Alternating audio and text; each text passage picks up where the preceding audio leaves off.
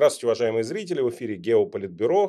В студии журналист Михаил Кокорев и мой сегодняшний собеседник Максим Шингаркин, эксперт по атомному или ядерному оружию. Здравствуй, Максим. Здравствуйте, друзья. Привет, Михаил. Слушай, вот прям отходя от сегодняшней темы, атомное и ядерное оружие. В чем разница? Почему и так, и так называют?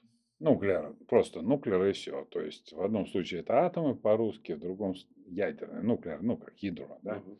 Вот. А, принятое решение назвать атомную энергетику атомной, ну что как бы подальше, чтобы было от ядерного оружия, и ядерное оружие, то есть такое более зловещее. На самом деле это просто издержки перевода. Если когда-нибудь кто-нибудь захочет, ну, может быть, у нас на канале там первого апреля, к примеру, какую-то легкую передачу, у меня друг детства, причем детства, я с ним знаком с семьдесят пятого года. Он э, доцент, может быть, даже больше должность у него. Он специалист по древним языкам. И он прочитает нам целую лекцию, откуда взялся нуклеар, атомик и так далее. То есть будет безумно интересно. Аристотель будет сидеть прямо рядом с нами символически, да, и будет. Вот, поэтому ядерное оружие, но атомная энергетика. Владимир Владимирович несколько недель назад на Валдайском форуме говорил о том, что американцы с Россией подписывали договор о всеобъемлющем запрещении ядерных испытаний. Но, самое главное, американцы не ратифицировали, в отличие от нас. И Путин говорит, давайте выйдем. Поговорим, значит, с Думой. Дума снимет ратификацию, выйдем из этого договора, ну и, возможно, что-нибудь испытаем. И вот тебе в лоб вопрос. Конечно, нужно ли нам испытание, но это вся тема разговора. Но самый первый вопрос я задам следующим образом. Скажи, пожалуйста, а может действительно испытать, вот показать это в цифровом виде, в четыре ка, в двенадцать ка, показать американцам, что у нас есть ядрёная ВОЖ, бомба такая, чтобы все прекратили больше думать о том, что мы возьмем и э, не нанесем удары, что это не так страшно, как многие говорят. Ну, есть что ядрёный ВОЖ, это второе название моего канала, который называется «Свободное дыхание». Именно ядрёный ВОЖ. Обязательно подписывайтесь. Да, да, да. Так вот, поэтому я очень рад, что ты цитируешь фактически, так сказать, наши наименования. Классиков. Кла- кла- классиков, да. Классиков Ютуба. Классиков, да. Это телеграм-каналы, да, потому что просто в Ютубе свободное дыхание, а тут именно ядрёный ВОЖ. Так вот, а, а, тебе предложили показать испытания в четыре ка. Вот смотри, я тебе так скажу. Я знаю, вот я лично знаю Николая Цикоринца. Ни разу в жизни, ни разу в жизни мне не приходило в голову Николай так дернуть за руку и сказать, Николай, слушай, вот ты там, когда танец фауна танцуешь, вот ты недостаточно элегантно спрыгиваешь, ну, с постамента, где ты возлежал. Не ну, дотягиваешь ножку в па. Без, вот, вот я даже этих слов не знаю. Вот. Вот суть такая.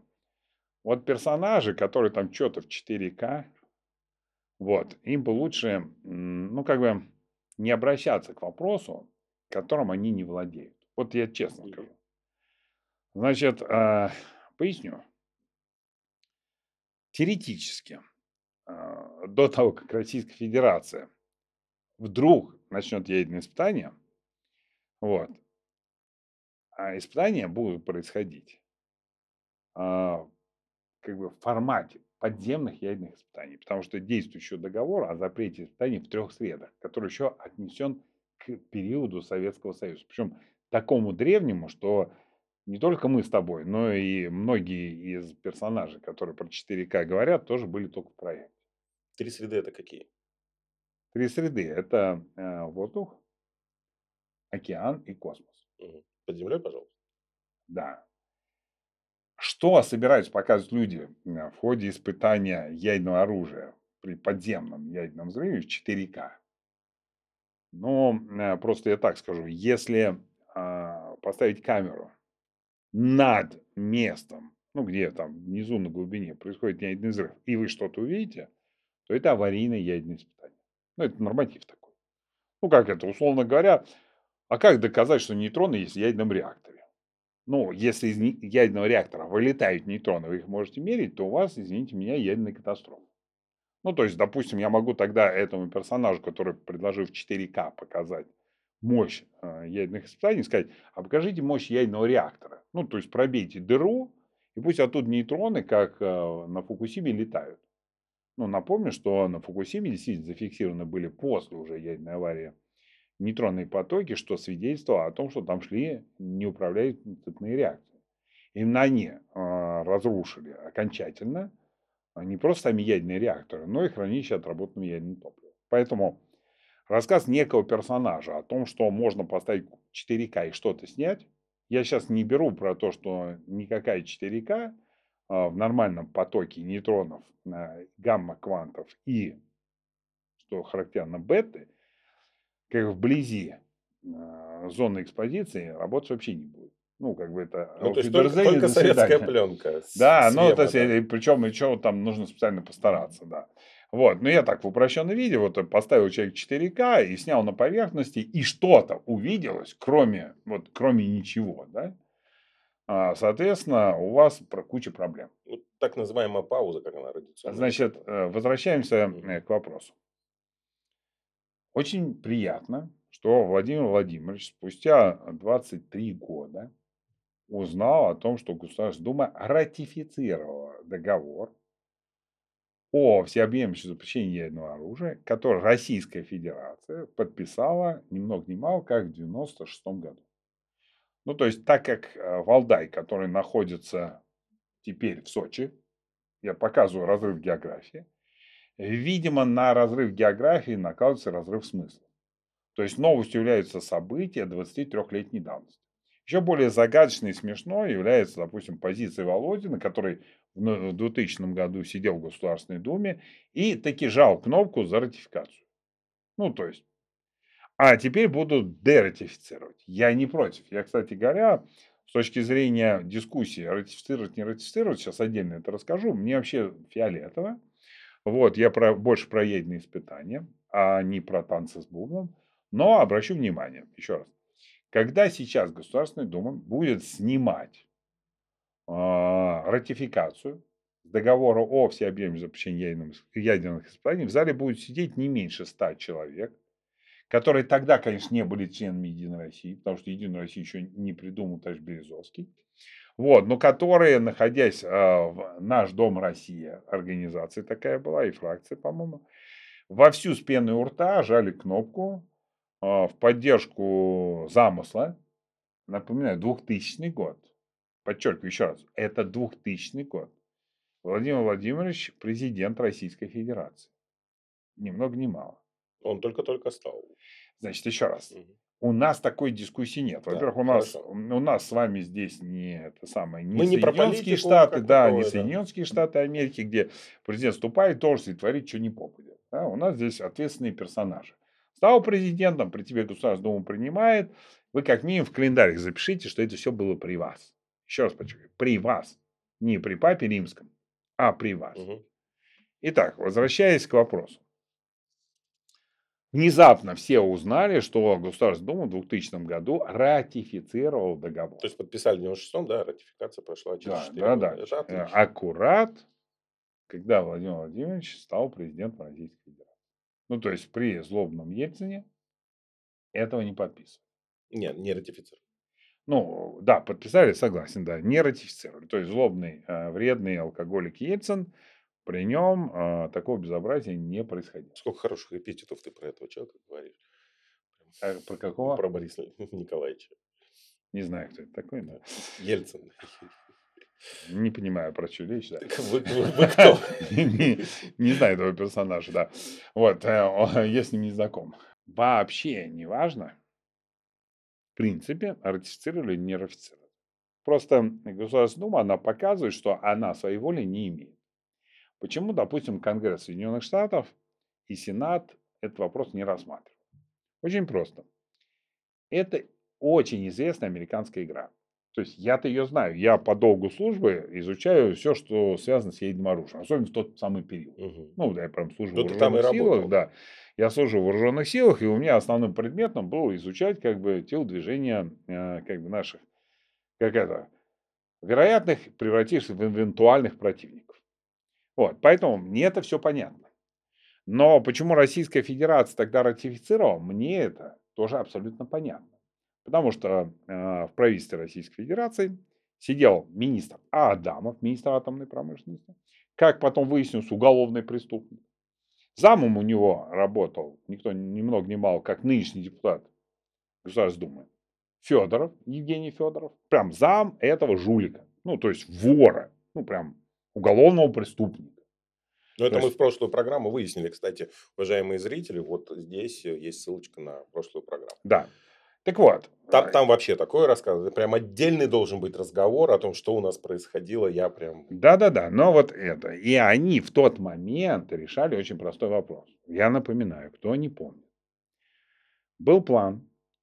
Все находящееся за пределами США, а отработанное ядерное топливо, то, которое Соединенные Штаты к себе вести не хотят, привести в Российскую Федерацию.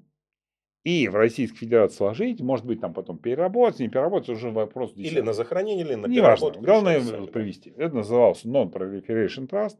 Многие люди говорят, да как же у нас там супертехнологии. Особенно мне нравятся люди, которые иностранцы, которые там, там рассказывают о великолепной международной организации МАГАТЭ и о подчиняющейся этой самой МАГАТЭ госкорпорации Росатом. Ну, а в тот момент это было министерство. Так вот, Министерство Российской Федерации... Атомной промышленности. Атомной промышленности, да, в котором, значит, Адамов жулик, уголовный преступник, Евгений Федоров его зам. Оно прям бомбардировало в эти дни Государственную Думу с требованием прям в эти дни разрешить ввоз в Российскую Федерацию отработанного ядерного топлива. Как пример ставилось американское ядерное топливо, которое находится на Тайване. Был создан Non-Proliferation Trust, в котором все э, должностные лица это были... директора и замы директора и адмиралы там, спецслужб США, так назовем по-простому, и э, военных э, подразделений различных, там, атомных флотов, там, ракетных, там, всевозможных там, объединений американских, все сплошь и рядом. То есть, Государственная Дума того времени, она, за исключением нескольких партий, она прям жаждала и стремилась. Прям жаждала и вовсю стремилась. Вот мы это все прекрасно видели, и она заодно и ратифицировала этот самый договор о всеобъемлемом запрещении ядерных испытаний. А теперь ответим на вопрос. Для Российской Федерации что было важнее на самом деле? Чтобы мы перестали испытывать ядерное оружие? Или чтобы, допустим, это перестали делать американцы или там... Ну, к примеру, французы. Ну, теоретически наши это потенциальные противники. Наиболее вероятные, скажем так. Михаил, ты, как понимаешь, расклады по-настоящему. Вот смотри, как это устроено. Была гонка ядерных вооружений. Соединенные Штаты находились там за бугром. Мы находились здесь. Ядерным оружием обладали Соединенные Штаты, Великобритания, Франция на Европейском театре военных действий и Советский Союз, и потом де-факто Российская Федерация. Китай мы сейчас рассматривать не будем в нашем узком смысле, пока вот в ходе этого диспозиции. Соответственно, в Российской Федерации военные, они, ну в Советском Союзе тогда, они были специалистами, они умели считать численность населения, количество мобилизованных, способность выставить там вооруженные силы и так далее. То есть сам театр, протяженность, характер ведения войны и так далее. Ввиду несложных подсчетов, которые я лично видел, секретных документов, трудно себе представить, чтобы иностранный гражданин какой-то видел эти документы. Но я не раскрываю секретов, расскажу. Кстати, наше видео смотрит офицер двенадцатого главка, я им всем рассылаю. Очень радуюсь, что кто-то умеет говорить, как бы не раскрывая секрет. Так вот. Да, спасибо, товарищи, что смотрите. Если будет интересно что-то интересное рассказать, не раскрывая секретов, милости просим. Приходите, интересно. Я расскажу за них, да. Хорошо. Но мы должны понимать, что российские вооруженные силы содержат ядерное оружие, всегда готовы к боевому применению. Ну, логично. Да. Кто бы что там ни думал. Особенно те, кто хочет освоить дополнительные бюджетные средства. Ядерное оружие всегда готово к применению. Так вот. Возвращаясь к теме. И вообще вот еще одну тему тоже вперед закину, не, на, не, не в этой передаче. Вообще поговорить о жизни ядерного оружия, о готовности. Ну, все, что можно. Из, ну, из что закона. Можно, да. Да, просто а сейчас объясню. А как так? Вот а, срок жизни, есть же срок годности, говорят, у ракеты. Да? А как она проверяется? Это же испытания нужны. А вот новую мы там буревестник. А как ее проверить? И так далее, и так далее. Я имею в виду... Вот. Про буревестник мы отдельно. Да. Я как бы... Потому что у нас же первое апреля еще через полгода только. Вот первое апреля про буревестник поговорим. Так вот. Значит, возвращаясь к ситуации.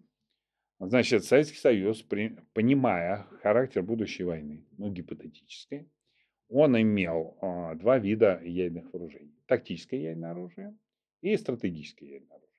Стратегическое ядерное оружие – это ядерное оружие сдерживания, которое размещается на стратегических носителях. Это условно, упрощенно сейчас мы будем говорить, можно отдельно это разбирать. Это ракеты, которые летят отсюда и прям и туда за океан в том числе. Если надо, конечно, могут упасть там на той а, оконечности полуострова Европы. Ну, есть Евразия, да, а есть полуостров Европы большой. С островами. Ну вот, значит, соответственно, туда могут прилететь. А есть еще, было создано ядерное оружие поле боя. То есть, то ядерное оружие... Тяо-сяо и еще поле боя, это уже... Ну, тяо это и есть, тактическое ядерное оружие. Да, стратегическое, тактическое. Это когда у вас прям, ну, там, боеприпас, э, засовывается сто пятьдесят два миллиметровый калибр, и прям бах, и, и ядерный взрыв. То есть, из танка, грубо. Ну, грубо. Ну, из танка нет. Специально. На самом деле, mm-hmm. по танкам точно ядерные снаряды не раздают. Вот. Есть просто специальные. Мы сейчас, чтобы деликатно вот, обойти, да. Короче, есть вот, специальные... В общем, те, кто хочет нагуглить, нагуглите. Да. Они есть и у нас. Специальные объединения. Да. Специальные объединения. Нет, я сейчас штатов расскажу отдельно. Есть mm-hmm. специальные объединения артиллерийских систем. Вот. Они даже не соединения, все-таки объединения. Хотя выглядят как соединения. Вот, они относятся к прямому подчинению Генерального штаба, и в ходе боевых действий отдельные соединения этих объединений могут применять ядерное оружие по замыслу Генерального штаба. Uh-huh. Я очень упрощенно, для того, чтобы нам тонкую вот эту грань не перейти. Потому что это прямо из советской доктрины все перекочевало к нам сюда. Вместе с ядерным оружием, тактическим ядерным оружием. Поэтому у Российской Федерации в наследство от Советского Союза досталось значительное число тактического ядерного оружия, с помощью которого, теперь даем классическую формулу, как говорилось в Академии Генерального штаба, которая обеспечивает диспаритет, да, традиционных сил на Европейском театре военных действий. То есть, так как условно Российская Федерация может выставить меньше штыков, даже в союзе с Республикой Беларусь, значит, соединение и объединение на Европейском театре военных действий. Вот диспаритет мы э, удерживали с помощью наличия на этом поле боя развернутого тактического ядерного оружия и средств его применения. Понятно, что Л- можно... Лока- локального характера, скажем так, в рамках этого поля боя. Не так, чтобы снести Лондон по самой Вашингтону. Конечно, это чисто на поле боя. То есть, прилетает тактический ядерный боеприпас, раз, полка нет. Да, ну, батальонного а, пункта обороны нет. А, значит, ну, там и еще нескольких там чего-то там нет.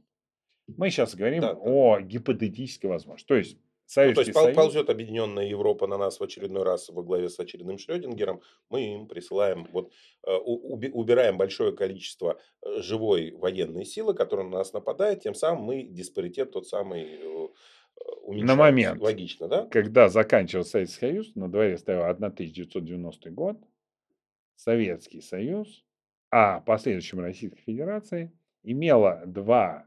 вида ядерных вооружений. Стратегическое ядерное оружие и тактическое ядерное оружие. То есть, ядерное оружие в поле боя. В том числе боеприпасы, скажем так, невысокой мощности. Мы сейчас не будем говорить, пока вот прям в эти секунды, не будем говорить, чуть позже поговорим, о какой мощности речь идет. И характер применения этих боеприпасов диктовался обстановкой на поле боя, а не стратегическим ядерным сдерживанием. Угу. То есть, у Советского Союза все это еще было. Этого ничего не было в НАТО и у Соединенных Штатов. Причина очень простая. Соединенные Штаты находятся там. Для того, чтобы обеспечить ядерное сдерживание, им нужны другие решения. Для поля боя были разработаны отдельные средства. Допустим, тактическое ядерное оружие Соединенных Штатов – это авиабомба. Авиабомба, которая вешается, ну, скажем так, на целый ряд э, традиционных самолетов, как э, США, так и блока НАТО. И что характерно, у меня есть отдельное выступление в Государственной Думе, когда я объясняю, что подвешивая эту бомбу на самолеты союзников, Соединенные Штаты нарушают договор о нераспространении ядерного оружия. Поясняю еще раз.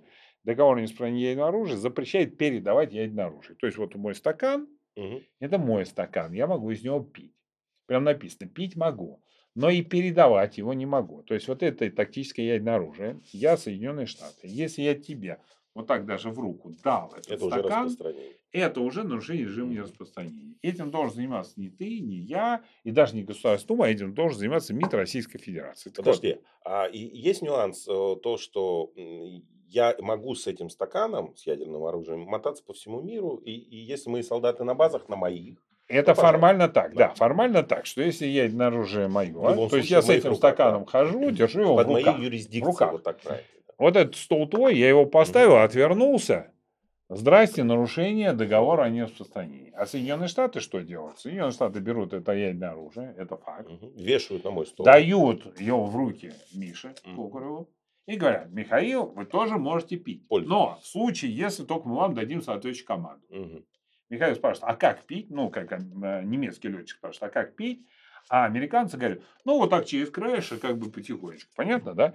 Отлично. Это нарушение договора о нераспространении. Это факт. Это более чем факт. И этот факт известен в Государственной Думе. Если кто из представителей Государственной Думы не в курсе, а, в момент, когда я это рассказал в Государственной Думе. Ну, без стаканчика, но я ну, рассказал, понятно, как да, есть. Да. Ссылку можно тоже подвесить, как бы это другое. То есть, это реальное обстоятельство. То есть, первое, у американцев есть ядерное оружие. Оно находится не только в Соединенных Штатах. Тактическое ядерное оружие США находится в Европе. Угу. Оно находится сегодня в Германии, оно находится сегодня в Италии, оно в Бельгии находится, да. Вот. И кроме того, среди прочего, оно находилось в Турции, но после неких событий Турция его отправила, оно сейчас находится в Румынии. Вот. Может быть, я какое-то государство там сейчас забыл, но не будем на ну, этом... Ну, в общем, по Европе несколько точек. По Европе, да, еще в Голландии находится. Вот. И, соответственно, вот мы его прям видим, это тактическое ядерное оружие, пролетают американские бомбардировщики, рядом стоят бомбардировщики немецкие, бельгийские, там, итальянские, у них точно такие же подвесы. И эти летчики вместе идут, запираются в секретный бокс. Я в этом секретном боксе, как ни странно, тоже как бы кое-что наблюдал.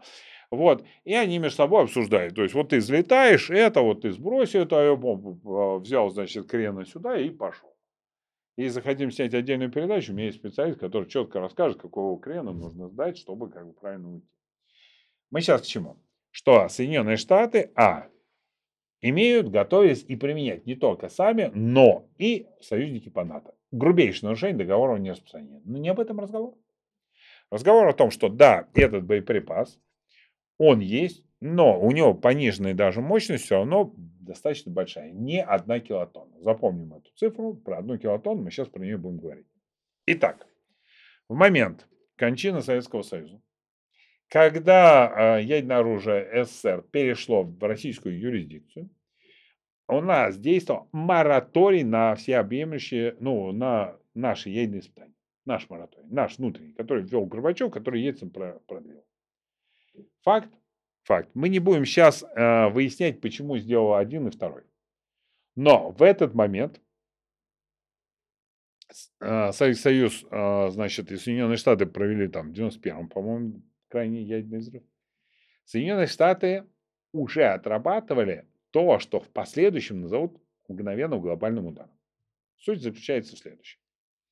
У Соединенных Штатов огромное количество крылатых ракет. Те, которые могут массово до пяти тысяч. Ну, эта задачка была такая вообще до десяти, но хотя бы до пяти. Ну, на первом тайме. Сейчас, правда, и пяти нет, там около трёх тысяч. Но планировали пять, потом десять. Может одновременно запустить. Количество ракет. Количество ракет может запустить по некой цели. Ну, если мы просто с вами возьмем калькулятор, начнем считать гипотетические цели, кроме как на территории Российской Федерации, ну, теоретически Китая, конечно, еще.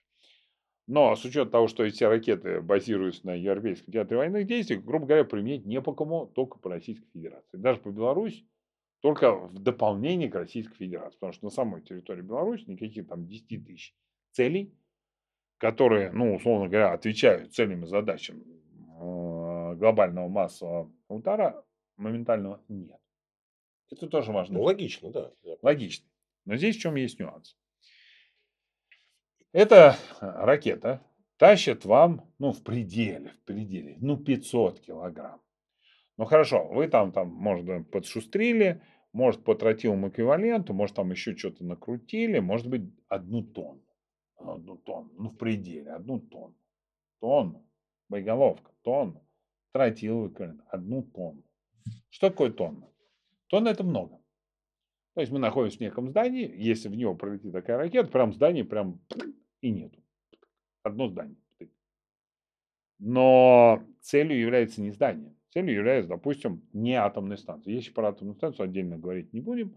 Просто обычная станция. Вот один, одна ракета, а вот ТЭЦ как бы останется работать. А ведь еще ракет может промахнуться. То есть, и, а больше одной тонны не запихать физически. Ну, сейчас пятьсот килограмм запихали, еще теоретически там с приблудами там тонну. Кто-то говорит, да вы знаете, да есть такие, могут там десять тонн. Гипотетически согласимся. К примеру, может быть какой-то там особый способ распыления. Но мы все эти подходы знаем, но мы сейчас с вами просто гипотетически говорим. Ну, десять тонн. Все равно одно здание. Вот фактически одно здание. А нужна цель. А цель – это группа зданий. То есть, четыре реакторных зала, значит, там, система питания. Ну, короче, это огромный объект. Особенно, если она промахнулась, прям как бы упала в пятидесяти метрах, и здравствуйте, до свидания, ничего нет. То есть, объект работает. И вот тут американская военщина, как принято говорить, Пентагон, очень хотел иметь килотонный ядерный боеприпас. Килотонна – это тысячу тонн. Не тонна и не десять. И даже не сто. А, тысячу тонн. Тысячу тонн чем хороши? Они прям прилетели, хрясь! Это немного, тысячу тонн. Я поясню, что на Хиросиму и Нагасаки, ну, условно говоря, там э, есть официальные цифры, но будем считать, что это двадцать тысяч тонн. двадцать тысяч тонн это, да, там, пол, э, пятьдесят тысяч э, погибших. Вот у вас конкретный эпицентр. А это одна килотонна, то есть одна двадцатая. И не просто одна двадцатая. Как бы подрулить, там, как бы, чтобы было неполное разделение, как можно и обычный боеприпас, даже ту же самую бэ шестьдесят один, ну, это американскую бомбу. Но ряд объектов заглублены, и вообще лучше взрывать, как бы, чтобы у вас потом Международный уголовный суд или Международный суд ООН к вам не пришел в гости. То есть, желательно, чтобы взрывалось так, чтобы потом все туда рушилось, туда, в полость, которая сделает ядерный взрыв. И вот тут стоит задача доставить эту тысячу тонн еще на глубину. Вот обычный боеприпас этого сделать не может. Соответственно, нужен боеприпас с прониканием. Кстати говоря, они неплохо потом поотрабатывали эти боеприпасы в Сербии. Неплохо, я с иронией говорю. Ну, потому что горькая ирония, потому что Российская Федерация не смогла защитить братский народ Югославии от вот этих бомбардировок, которые на самом деле были натурными испытаниями. В том числе высокоточного оружия, в том числе, которое обеспечило заглубление заряда, да, доставляемого на, на место цели. Повторюсь. Значит, Соединенные Штаты очень хотели иметь такой боеприпас, чтобы, а, небольшой прилетало на одной ракете, но чтобы была килотонна, но чтобы боеприпас был такой, чтобы он успевал еще заглубиться, чтобы потом возникала плоскость, полость, и в, эту, в нее, в эту полость, как в пропасть, падает весь объект. Представляешь, как красиво? То есть, угу. Ты такой смотришь на ТЭЦ. Падает ракета. И даже не в саму ТЭЦ. И ничего не пробивает. Она как бы сразу там в никуда заходит. Там где-то бу-бух, ядерный взрыв. Ты его почти не видишь. Ну, там у тебя же с собой нету детектора там гамма, бета, и, там, альфа, да, и тем более там нейтронного потока, да. Ты видишь какое-то событие, и она прям туда, оп, и все. Ну, понятно, те, кто будет рядом находиться, они получат свою дозу хорошую, такую, такая она нехилая доза. Но кто рядом? Ведь для того и делается, этот должен был сделан быть такой боеприпас. Во-первых, он должен был сильно в нейтронном диапазоне работать. Ну, короче, у него там свои отдельные задачки должны были быть. Вот. То есть, это должен быть такой особый боеприпас. Именно там килотонна с копейкой. Килотонна, может, у нас две килотонны, может, две с половиной. Прям я говорю о реальных планах, которые были. Итак, задача какая? Соединенные Штаты на момент девяностого года, когда они провели финальный ядерный испытание в девяносто первом году, на момент девяносто пятого года, когда был подписан договор о всеобъемлющем запрещении ядерных испытаний, на момент двухтысячного года и прям сегодня персонажи в Пентагоне прям хотят этот боеприпас. Потому что если теперь на силу мгновенного ядерного удара поставить по этой килотонной вместо пятисоткилограммовой или там тонной э, тротилового эквивалента, вот получается то, что они хотят. То есть, одна ракета, одна цель, одна ракета, одна цель, одна ракета, одна цель. То есть, массовый удар по крупной стране И у этой страны во всей зоне досягаемости, допустим, европейской части Российской Федерации, ни одного, вообще ни одного, ни военного, ни энергетического, ни промышленного объекта. Один боеприпас, один объект, один боеприпас. И причем все схлопнулось как бы прям в никуда. И как бы сверху картошечку можно сажать. Ну, сажать не сажать, но как бы особо как бы даже в кадре показать нечего. Угу. То есть такое как бы, как бы гуманное оружие. Я еще раз подчеркиваю. Это сволота страшная. То есть это безумие. Это желание быть равными дьяволу. Да? Но оно есть. Ну, как бы из людей не вытравить. И именно этим людям нужны ядерные испытания. Вот я еще подчеркиваю. Они были нужны в девяностом, девяносто первом, они были нужны в девяносто пятом, когда подписывали там договор, в девяносто шестом, они нужны были в двухтысячном, когда Российская Федерация ратифицировала. Они нужны прямо сейчас. Но есть нюанс. Так вот, что мы имеем? Мы имеем конкретный план конкретных людей, которым нужно особое оружие. Оружие интервенции. Оружие моментального подчинения страны. То есть не просто нанести военный ущерб, а разрушить так, чтобы, с одной стороны, Международный суд или суд ООН не пришел, с другой стороны, чтобы можно было в эту страну въехать и сказать: так, мы тут приехали на танках, теперь эта страна наша. Тем более, вот этот завод уже наш, значит, вот этот завод ваш урановый, он и так нам поставляет уран, вот эта атомная станция, она и так под контролем МАГАТЭ. Ну, в общем, приехали как хозяева, наконец, которые добрались до своего добра, которое тут какая-то власть непонятно удерживала. Я еще а раз зачем покажу. Нам грязная территория? Кому нам? Это им. Я еще раз подчеркиваю. Соединенные Штаты, а, пиндосам. Соединенные Штаты планировали иметь такой вид ядерного оружия, чтобы приехать в да, страну, которую они разбомбили, и, и в, котор... и в которой, понял, да. тем не менее, люди продолжат пахать на них. Угу. Как пахали сейчас, только без посредников. Ну, то есть, как бы ты приходишь сейчас в компанию. Вы что за компания? А у вас листинг на Нью-Йоркской бирже. То есть, чья это компания? Тебе говорят, российская компания. Я говорю, слушайте, если у них листинг на Нью-Йоркской бирже, возможно, это американская компания. Так вот, сейчас между этой компанией, у которой листинг на Нью-Йоркской бирже, и американцами, которые владеют этим листингом, есть посредники в виде там, правительства Российской Федерации, народа Российской Федерации. А когда ядерные бомбы обнулят килотонные отдельные здания на территории Москвы и отдельные производства на территории Российской Федерации, органы военного управления и так далее, то посредники исчезнут. И сразу из Нью-Йоркской торговой биржи ты можешь приезжать как бы на то предприятие, которое там трясти. Ну, логично, а папуасы-то работают. А папуасы будут работать. А радиация не очень большая. Приезжает в Международный уголовный суд и говоришь, да, так а что, подумаешь, ну, а вот нет атомной станции. Ну, что, а так она вся сложилась. Она вот тут вся в коробочке. А уже тут был центр военного управления, гора Ямантау. У меня там, кстати, пчелы мед делают. Mm-hmm. Я тебе сейчас мед принесу, у меня прям с Ямантау пчелы мед. А так прям раз и Ямантау нету. Понимаешь, да? И там внутри такой хрустальный, хотел сказать, гроб, ну, зал такой, который, да, в котором должна заседать Государственная Дума, и его тоже нету.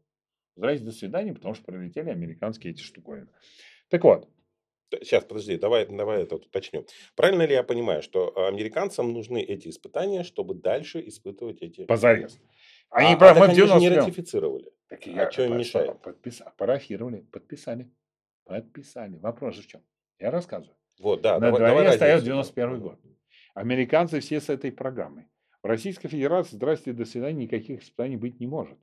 Потому что, а, Ельцин сказал, все. И самое главное, нам нечего испытывать. У нас такой жуткой концепции.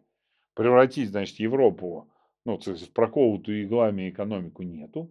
Мы завоевывать Европу не собираемся. У нас нету листинга европейских этих компаний на Московской товарно-сырьевой бирже, да, или там вообще на... То есть у нас нету. То есть у нас нет такой концепции. Мы можем выбомбить их войска по этому килотонные боеприпасы, ну, там, накрутить можно там, ну, пусть пятикилотонные будут, пожалуйста, можем их дивизии разбавить. Но на своей территории. Но мы не готовы никуда двигаться, нам ядерные испытания не нужны. Советский ядерный комплекс нам оставил отличное ядерное оружие, блестящее, тактическое и стратегическое. Вот ничего делать не надо. Многие говорят, а вот оно там слежалось и портится. Друзья, послушайте, пожалуйста. Вот если, допустим, ситуация такая. Был бы жив Москвич, ну, как завод, был бы жив. Если был бы жив Москвич, вот, к примеру, у вас в гараже простоял «Москвич» все эти долгие там, тридцать лет. Вы открываете, смотрите, плесень пошла. Зачем на него садиться? Если у вас работающий завод, вам может выдать. В Российской Федерации, по моим сведениям, продолжают работать заводы, которые производили ядерное оружие. Да она тогда летала, сейчас летает. Ну так ядерные испытания по этому конкретному москвичу, я имею в виду, угу. который ехал, да, да, да. да, ну ядерному оружию, оно уже прошло. То есть четко и конкретное изделие оно ехало. Он, пожалуйста, бериллиевый цех стоит там в ближнем Подмосковье, пожалуйста, делают вот эту оболочку, куда закладывается плутониевый заряд. Все есть, все на местах. Технология есть, как работает, понятно, все. Так собирали, все же ядерные. Да, мы да, же не да. можем все ядерные заряды проверить. Если мы все проверим, они все работать не будут, потому что они все взорвутся. То есть мы собираем по чертежам. Ядерные испытания старых, как бы старых сборок можно проводить только в случае, если вы куда-то дели сборочное производство. То есть, если у вас завод в Трехгорном уже не работает, если вы там продали ключевые цеха, быть может, вам и нужно проверить, потому что вы новое сделать не можете. Но если вы можете сделать новое, зачем вам проверять старое? Еще раз. Российской Федерации не нужно проверять отлично работавшее, много раз испытанное номенклатуру ядерного оружия Советского Союза. Вам нужно просто правильно собирать то, которое есть. Если вы не уверены в правильной сборке, это проблема менеджмента. Там может быть в Лефортово открыть отдельный флигель и просто там в несколько камер просто посадить людей. Если у специалистов, которые работают в Лефортово с задержанными и арестованными, не хватает знаний, я готов туда приходить по субботам. Я вместо шаббата там спокойно поработаю с людьми, которым шаббат западло работать, но они мне точно расскажут, что они накосячили не так с ядерным оружием Российской Федерации. Вот поверь, это как бы несложная задачка. Так вот, возвращаясь к ситуации. Если ядерное оружие Российской Федерации соответствует тем нормативам, которые оставились в документах Советского Союза, никаких нам испытаний не надо. Килотонны боеприпасы у нас есть, ну практически килотонны, но для наших целей и задач. Чтобы конкретный, ну, конкретный объект на поле боя, случись вдруг война с НАТО, можно было поразить. Для того, чтобы разбомбить Вашингтон, тем более. Я сейчас про ядерные заряды. Я ни в коем случае не обсуждаю про носители, ничего. Мы это не обсуждаем сейчас здесь. Я про ядерные заряды. То есть испытывать нечего. Номенклатура вся посчитана. Переделывать номенклатуру только портить. То есть еще раз. Переделывать номенклатуру ядерных боеприпасов, которая была создана гением советских военных ядерщиков, бессмысленно, потому что переделать могут только а. тоже ядерщики, российские, но под руководством манагеров. Подчеркиваю, манагеров, которые диссертации про эффективность, про, вот надо взять руководство Росатом и посмотреть название их диссертаций, вы просто поржете. Там ничего про ядерное оружие нет. Так вот, я не понимаю, как под руководством этих манагеров можно сделать что-то более эффективное, чем сделали советские специалисты. Так вот, вот есть советское ядерное оружие, которое досталось нам в наследство. Правильно его собирай, пересобирай, обслуживай, и все будет хорошо. Я про ядерный заряд. Возвращаемся. А что нужно американцам? Американцам позарез нужно реализовать свою концепцию. Им нужны ядерные испытания. Но в девяносто шестом году мировое сообщество с песней и плясками, с подачей международной организации Гринпис навязала договор о всеобъемлющем запрещении ядерных испытаний. Какие нехорошие. Просто негодяи. Просто негодяи. Закрыть Гринпис. Гринпис, который не финансировался российской разведкой, да, или контрразведкой, или не знаю там кем. Гринпис спокойно взял Соединенные Штаты, что не смогло сделать еще советское правительство, и запретил им проводить ядерные испытания. Вынудил. Выкружил, понимаешь? И взял Соединенные Штаты и подписали договор о всеобъемлющем запрещении испытаний. Китай, кстати говоря, тоже подписал, но думаю, о Китае мы отдельно поговорим. Итак, подписали, но правда не ратифицировали. Почему? Потому что с таким подходом приходить э, в Конгресс, ну прям было очень странно. Ну прям, прям совсем странно. Вы что, нас хотите оставить без защиты? Ну да, больные? Да. И поэтому как бы есть подписанный договор и это. Российская Федерация пошла по другому пути. Она подписала, и когда президентом стал Владимир Путин, ратифицировал этот договор. Жест доброй воли. У нас таких жестов... Ну, что люди. Есть, то есть. Как бы здесь ничего. Как бы, вот это факт. Потому, почему? По кочану. Ну, надо было ну, тогда. Да. Так. Политическая ситуация была тогда. Соответственно. Алло. Отменить можно. можно. Но ведь вопрос. Отменить, ради бога. Да я бы и сам, я бы даже не ратифицировал. Ну, Но я о другом. Да. Стоит ли помогать американцам и открыть дверь в новый ядерный испытание? Ну, то есть, как бы... В новую ядерную гонку, я бы так сказал. Ну, как бы... Потому что Китай тут... тоже подключится. А это это уже... мы отдельно. Это а уже... это мы отдельно. Так вот, возвращаясь э, к ситуации. Сейчас единственная страна мира, кроме Китая, которая не реализовала заготовленную программу разработки ядерного оружия нападения, обеспечивая сохранение некого, так сказать, представления о, гуман, о возможности гуманного масштабного применения ядерного оружия, являются Соединенные Штаты. Им позарез нужен дебил, страна-дебил, которые начнут ядерные испытания раньше, чем сами Соединенные Штаты. Либо создадут такой прецедент, такой прям прецедент, чтобы Соединенные Штаты могли начать, пусть даже первыми, но ткнув пальцем, сказать, смотрите, вот эти прям вот почти уже совсем приготовлены. И сразу смотрим на диспозицию. Кто же, кто же, кто же в мире бежит, задрав хвост, для того, чтобы так развернуться Соединенным Штатам пикантным местом, чтобы мечты Пентагона о новом ядерном оружии, о ядерном оружии, с помощью которого Пентагон планирует решить задачи масштабного наступления, уже массированного мгновенного ядерного удара, уже с применением ядерных боеголовок малой мощности, чтобы эти планы могли быть реализованы. Какая такая страна хочет начать ядерные испытания чуть раньше? Где члены парламента кричат «начни», где различные придурки, я по-другому не скажу, которые получают зарплату в государственных информационных компаниях, говорят, да давайте прям над своей страной взрывайте ядерное оружие. Где те люди... Но она не так говорила, но она озвучивала... Я, я понять не имею, о ком ты говоришь. Это вот человек, который работает. А, а там, там речь шла все-таки о том, что человеку рассказали, о том, что если хотя бы даже над нашей Сибирью далеко, высоко, но примерно это бахнуть, то снизу не забрызгает, а менопауза наступит у всех спутников. Там вот и об этом речь шла. Значит, смотри, суть такая. Вот если мы хотим кого-то напугать...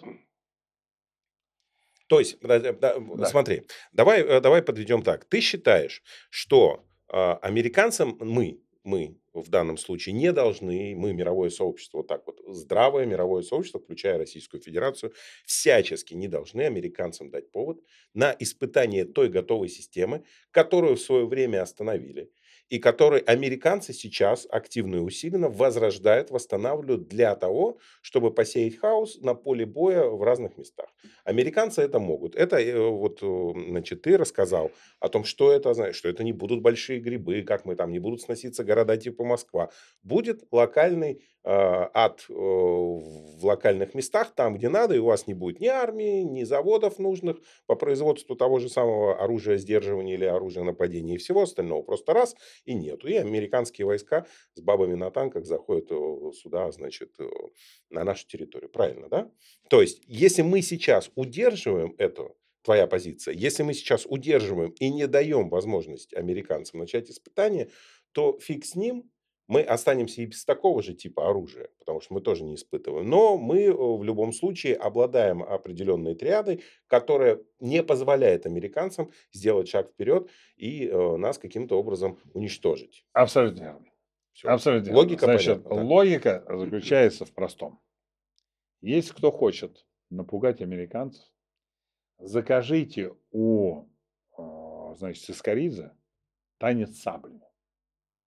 Я так скажу, блестящий исполненный танец саблями будет иметь гораздо более эмоциональное, устрашающее воздействие, чем любое ядерное испытание, которое мы проведем, значит, на Новой Земле по простой причине.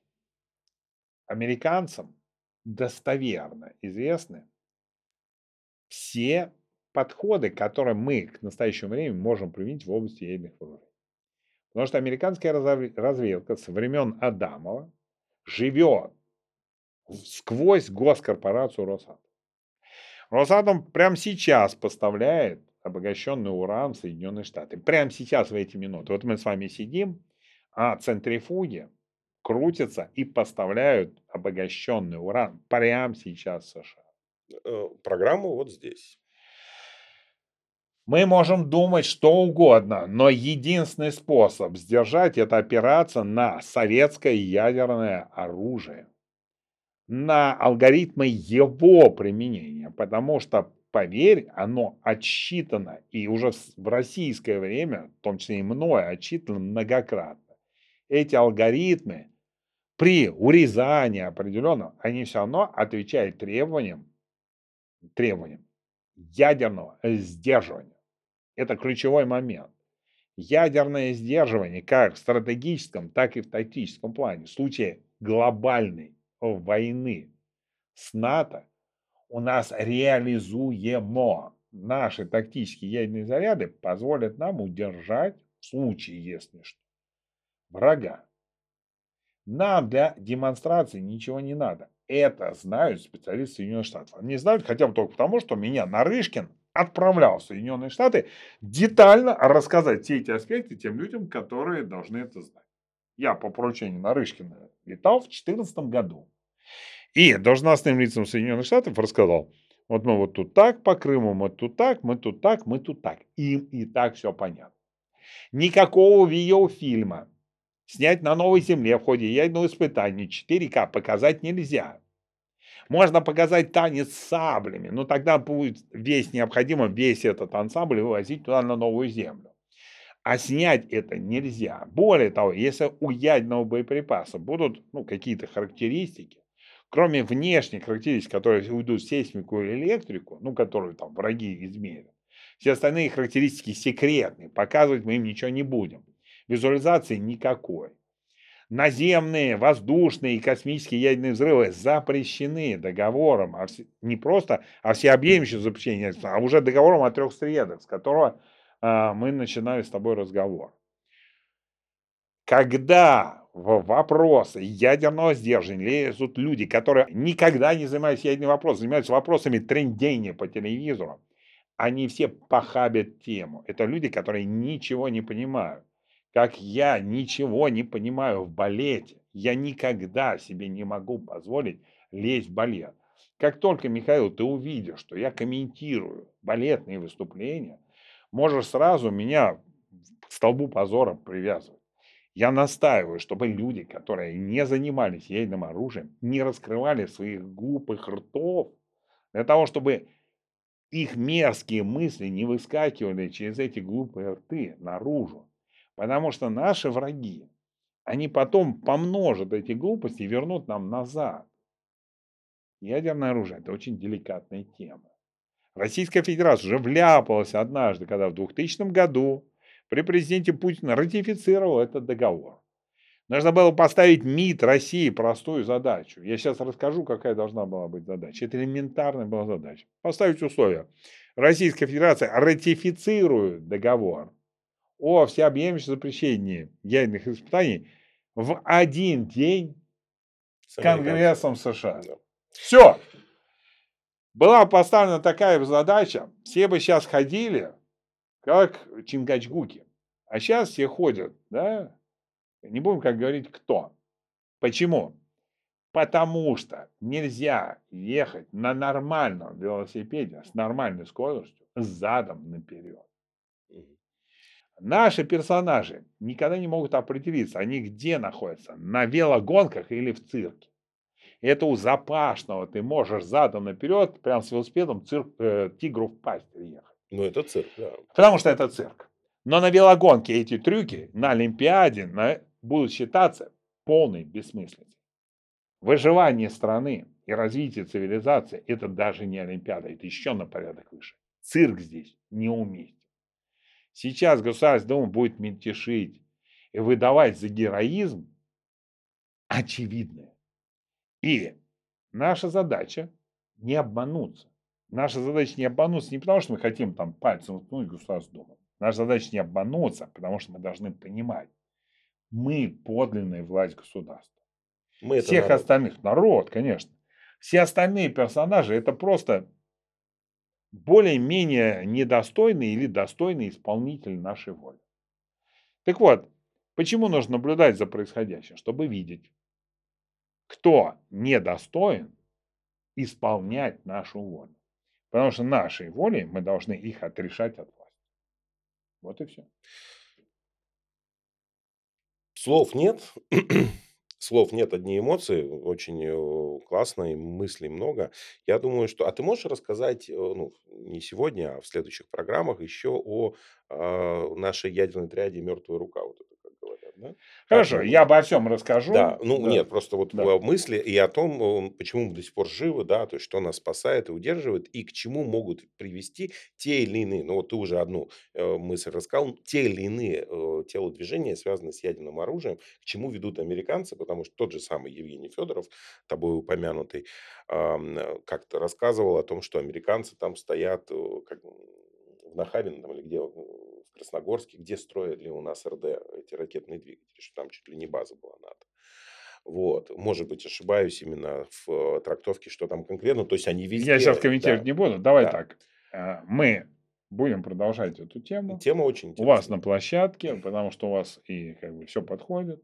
Вот. Но у меня на свободном дыхании в Ютубе как бы чуть пошире, угу. чуть посвободней. Вот. Но с этими темами я буду всегда приходить. Ну и на Ядрёную ВОЖ в Телеграме тоже подписывайтесь. Да. Спасибо большое. Николай Максимович Цискоридзе, с огромным уважением к вам. Не, не, не, принимай, не принимайте близко к сердцу. Речь идет о том, что мы не будем, как не специалисты, комментировать ваше замечательное выступление, потому что будем только наслаждаться.